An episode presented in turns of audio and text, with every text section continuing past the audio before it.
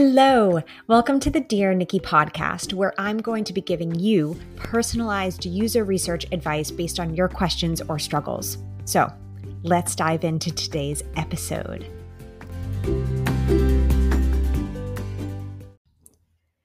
Hello to all of the wonderful user researchers or user research adjacent roles that are listening right now.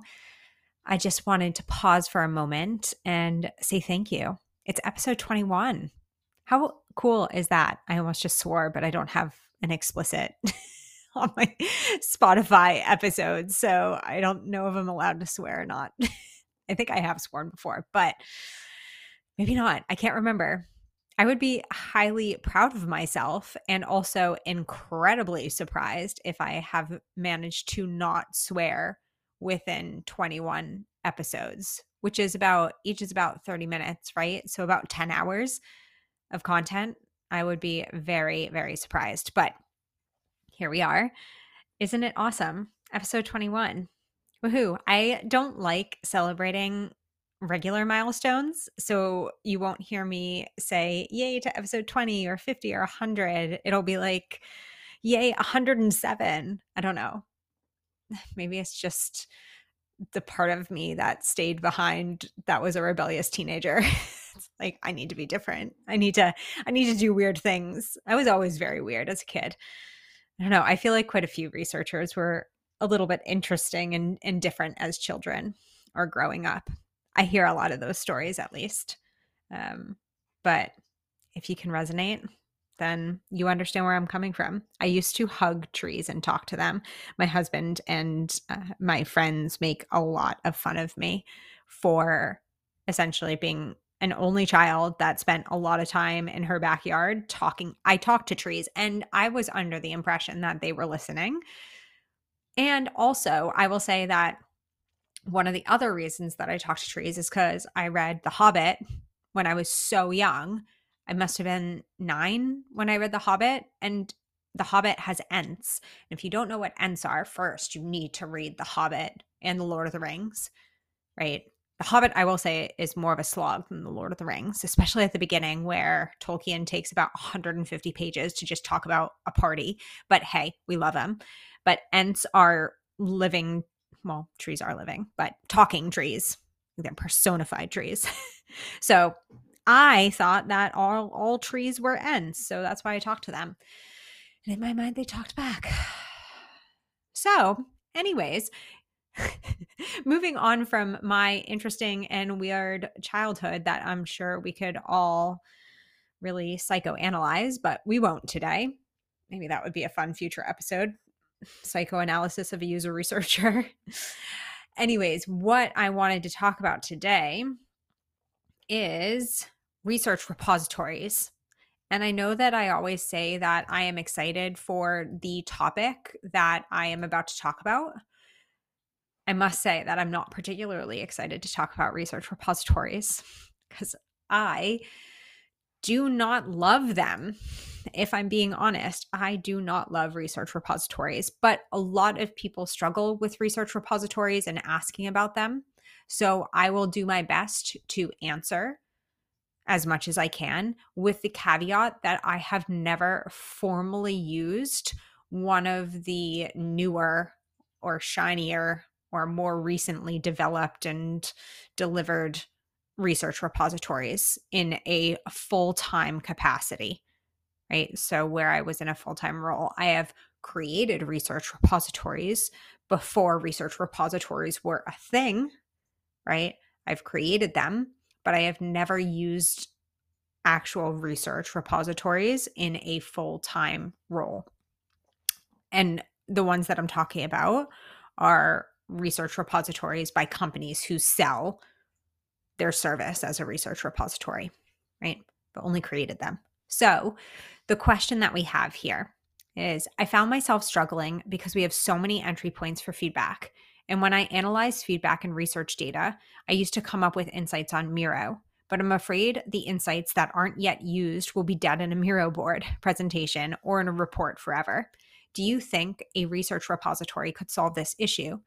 If yes, I was wondering if you ever created a research repository, how you did it, how you got buy in, how you made sure to always have old insights when teams are ready to listen to them. So let's unpack this because there are a few things within the context of this question that I want to dig into. The first thing is having many entry points for feedback. Now, I personally think this is awesome. I was super proactive about gathering feedback and triangulating data because it was something that I learned super early on in my career. And it felt very important to me, especially when I was having a hard time getting buy in for the proper sample sizes that I was looking for. So I had to work with a constraint number of sample sizes and participants before I got proper buy in for doing user research. So that's less than the ideal number, usually, I was speaking to, especially when it came to generative research. So I did a lot of data triangulation, and this was looking at many different types of feedback, such as from customer support tickets, from data analytics from reviews, from account management, from sales, from product managers as well who were also interacting with customers which is a whole nother episode or two right?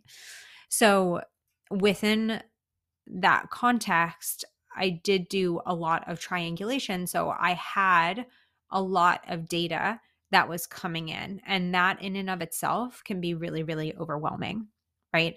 But it sounds as though you are doing a great job coming up, analyzing, getting the data, analyzing it, and coming up with insights on Miro, right? That's doesn't sound like something that's necessarily broken. You do say say that you are struggling because there are a lot of feedback points. One thing that helped me with gathering continuous feedback was having a cadence that I reviewed it right? So whether that was, hey, I'm going to take everything that's come in over the last month and spend half a day going through it and you know saying oh we've already heard this. This is another tick in that box or oh this is new or oh this is starting to become a pattern or trend right? Or every two weeks you go over this, or every three months you go over this, coming up with a consistent cadence in which you're doing this can be very helpful because something that at least I struggled with when we were getting a lot of different inputs was that it would scatter my attention even more. And usually, as user researchers, we can tend to already be quite scattered across topics. So, whenever you can create a cadence and chunk your time together to do one task, it's always super beneficial. So, for instance, I think in one organization every week or two weeks. I can't remember the exact cadence that I did it in. I was going over all of the data that was coming in from the other sources and analyzing it and either saying, oh, we already knew this. So this is adding to the evidence pool for this particular insight. Then there was another category of these are emergent emerging trends, right? So these are things we've heard a few times and they can we continue to hear them or this is something that's completely new so that's kind of how i categorize them it just helped my mind in that way so really having that cadence down and dedicating the time to it rather than just trying to do it all the time as things come in another thing that i would say is can you share this with anybody can you include others in this initiative of getting this feedback and analyzing the feedback. I know that that might be a big ask because not everybody is always interested in joining us for these kinds of topics. But at several organizations, I was doing this alone. And it wasn't until I floated the idea with my designers that they were like, oh, yeah, we'll join you. This sounds actually kind of interesting. right? And I was like, well, I don't know if I call it interesting, but hey, we'll call it something. And I worked with them and we split we split the topics and split the feedback and it went a lot faster. So I'm wondering if also there's anybody that you can bring in that can help you through this process. and they don't have to join you every single time. So let's say that you do this bi-weekly, right? So once every 2 weeks. They don't have to join you every 2 weeks, but maybe once a month, you know, more people can join you in helping. So, that's one thing in terms of just getting that data. And also, kudos to you for having a lot of entry points for feedback. I know that it's overwhelming, but it's a really great thing to learn to do and juggle. And triangulating data in whatever way that you can is such a good practice. Another thing that I would say that I want to dig into a little bit more is this concept of being afraid that the insights are not yet you that are not yet used will be dead in a Miro board presentation or in a report forever one thing that I would ask you is why? Why do you feel afraid? Has the is this something that's happened in the past? Right? One thing that I will say is and I'm I'm going to bring this up in a second. People aren't always good at self-serving, at finding things. So if things are in a Miro board and they're not finding things or they're not looking for them there, I would call into question, and again, I'm going to explain this a little bit later having a research repository as a solution because a research repository is a self serve product, right? But before we dive into that, I'm just going to take another uh, quick step back into understanding more, understanding your fear more. So, why are you scared about the insights just being dead in a Miro board, a presentation, or in a report, right? And if this is something that's happened in the past, you need to speak with your stakeholders to understand why they died there. Why weren't your stakeholders looking at them? Because I just really want to stress this just because you create a research repository does not mean that stakeholders will change, right? Miro boards are repositories. Google Drive with presentations, that is a repository it's this it's it's a it's a similar thing right? And i just want to stress that moving things into a different product or place might not solve the deeper problem. So it's really understanding with your stakeholders why they are struggling to use the insights and looking into how you can better empower them and how you can be better thought partners with them because something that we struggle with and we forget to do as researchers is this end part of the process called activation, right? We are not meant to throw insights over the fence. And I know that sometimes we can't help it because of time, because of resources, because of whatever constraints there are. But we are meant to work with our stakeholders to help them activate the insights that we have and that we are presenting to them.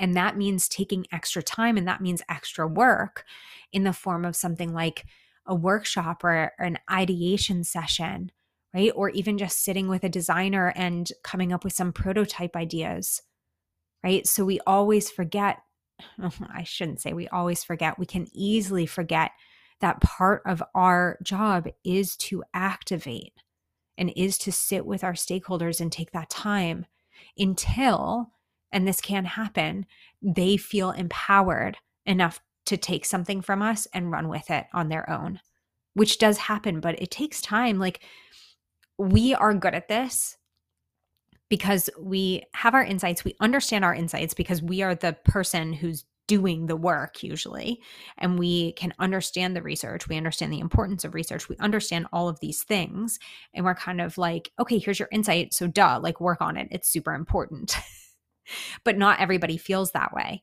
right? And we have to remember that on top of working on that insight, there are so many other things that these roles are responsible for that other people are responsible for. It's not just acting on user research that people are responsible for. So, what I would do is I would really dig into like, why are you afraid? Has this happened f- before?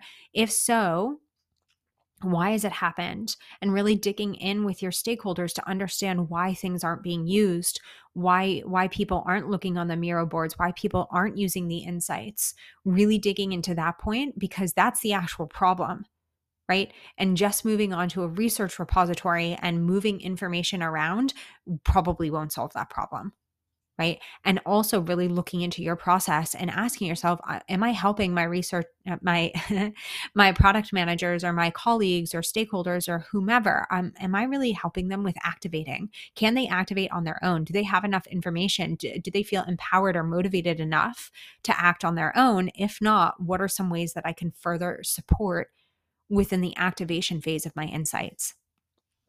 Right? So really digging in because research repositories can be a band aid, right? They really, really can be a band aid. And they are a time intensive, huge effort, super, sometimes super expensive band aid that then fails, that makes everybody that much more frustrated, right? So before we even get into the research repository stuff, I would really ask yourself and ask your stakeholders those questions about your fears and concerns and why things aren't being used, right? Because that will properly uncover the actual problem. Now, I'm going to go off of an assumption to to kind of talk through this next point when it comes to research repositories, right? So whether or not research repositories would solve this issue. So if your stakeholders aren't feeling compelled to look something up, if they're not feeling compelled to use the insights, right? If they're not self serving, right? A research repository is not going to help you because research repositories, again, they are self serving products. They are not meant for user researchers to be constantly sending to people right? Finding things in a research repository and sending it to colleagues, right? Research repositories are meant to be places where where people can go to find research that might help them answer their question or get more clarity on their question, right? So if you have people who aren't very interested in user research or who aren't already kind of self-serving, or or maybe people who are really struggling like they are looking for things they're doing their best to find research but they're really struggling with finding all of the different research reports but they're really trying hard to but the organization is all off. Like if if that's the case like if they really are trying right if they're really self-serving right if they're really into user research and finding this stuff out for themselves, but they're struggling with the organizational aspect, yeah, research repository might be really interesting for you. But those are some of the conditions that kind of come with creating a research repository. I would also say something that's helpful is if you have a lot of different researchers who are running around across a lot of different teams, even a research repository for the research team can be helpful, right? Not necessarily even your colleagues. So, quick story on this because I have created a research repository. And again, I haven't used any of these, I guess, more normal tools these days because they weren't available back when I was doing research repositories. But I made a research repository based on a template that I was looking for actually the other day and could not find for the life of me. So they might have taken it down. But what happened was, you know, I kind of like found the problem myself very similarly to what you were talking about. I was like, well, you know, people aren't really reading reports and, you know, who knows? I think that there's a lot of research that we've done and it's all in Google Drive and like I should make it into a repository. So I moved all the information into a repository and it took me ages and I came up with like these tags and I was like, here you go. Like this is so easy now. Nobody used it. Nobody used it because the problem that I was encountering, a research repository was not the solution for it right? My problem was that stakeholders weren't looking for research. They didn't really particularly care about my insights. I had to go back and understand more about why that was happening, not moving the information around.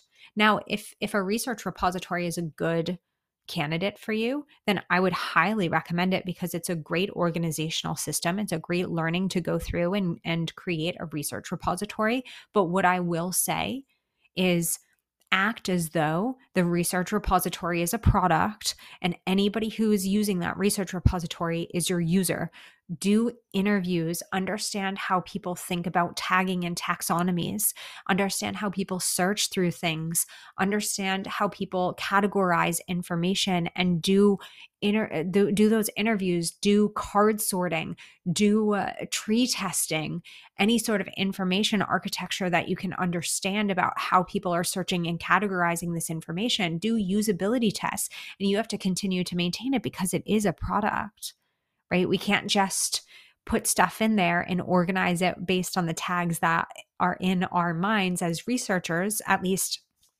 every single time I've tried to do that, I've failed miserably, right? So, what I would say is if you are into a research repository, I think that that's really great. It can be a great place for people to go and learn about users because it's like all in one place.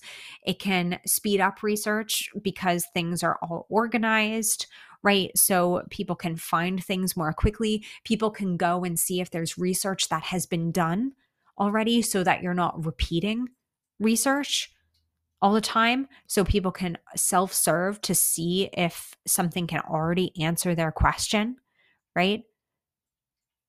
You can use res- the research to potentially answer other questions that are kind of separate from from the initial question so if because sometimes there are these findings that come out of research a research project that are kind of kind of separate like slightly off topic and if you put those into a research repository and people can find them and they can say, Oh, I had this question that was like slightly different from this other study that you did. And you're like, Well, look, yeah, we actually found some stuff. Right. So it is a great place to collect all of this research. Right. And I, and I would say, as a user researcher, a repository is helpful right? So it's helpful for it was helpful for me to have it because then i could see themes and trends sometimes across research that was more difficult for me to see if it wasn't all in one place. But my goal for having a research repository was not to have it for myself. It was for colleagues. It was for me to stop answering as many questions. It was for me to enable people to find things on their own. So when they came with a research request, they had already looked through the repository to see if there were insights that either answered their question or could further clarify or inform what they were looking to understand better. Um, it was meant to help people with onboarding and understanding our users more quickly. It was meant so that I wasn't doing repeat research or, again, sending out the same reports over and over again. But I ended up doing a lot of those same things because my repository wasn't set up for success because one, I took my mental model and put it in the repository. And two, the problem was part of my actual research process and that activation phase and working with stakeholders rather than a research repository. Right. So I would say before you run into kind of moving this information into a new space and hoping that that solves the problem. Whereas I'm I'm I'm not saying that it won't solve the problem because maybe it will but first I would make sure that you ask the question of why. Why are you trying to do this and what are your goals for it right? And do does your organization or do your colleagues fit the conditions for this to be successful right? And and really going back and saying okay I I want I want a research repository because I'm scared that things are going to die in Miro. Things can die just as easily in a research repository, trust me. Right? So, really getting clear on those questions first and the reasons behind doing this and understanding first about your process and how you work with stakeholders in that activation phase and then looking into research repositories. And once you do again that's for collecting information for yourself and also collecting and organi- organizing information for your stakeholders in a way that makes motivated stakeholders more empowered to find things more easily right once you determine that that's the right step, then treat it exactly like a product and do as much research as you can with your stakeholders to make sure that what you create is a positive user experience for your stakeholders. because people won't use something that doesn't align with their mental models, right? Like we we tell that people this we tell stakeholders this all the time. We have to do research so that we can align with people's mental models and with their needs and their goals and their pain alleviate their pain points and all this stuff and we have to do that too if we're going to create something like a, a research repository. So I would say first pause and ask yourself those questions and understand why you're looking to do this and if that makes sense or if there's other things that you can first explore right? And then if your if your colleagues in your organization do meet those those conditions then really diving into looking at a research repository as a product. And that's a really great starting point. So as i said i wasn't super excited about this topic because of just the nature of research repositories. And eh, I feel as though they are sold as something that they aren't, right? There's a lot of work that goes into them. And, and as I said, that there's a lot of conditions that have to be met before that they're successful. And they're just not a quick easy band-aid for things right we need to make sure that we're digging deeper deeper into the problems that are telling us that a research repository might be a solution because there might be other things that we can do instead for right now that help us get the user research maturity to a level in which a repository does make sense. But we don't want to do all of that work first and have something fail because then it leaves a really bad taste in people's mouths. And then people are, are even less likely to use it, even if the maturity gets better, right? So I hope that that was helpful for in terms of repositories. And again, if there are any follow up questions on this, please ping me. I, as much as I don't love them, I will be happy to talk about them and answer any follow up questions to uh, research repositories. So, thank you so much for listening, and I look forward to talking to you soon.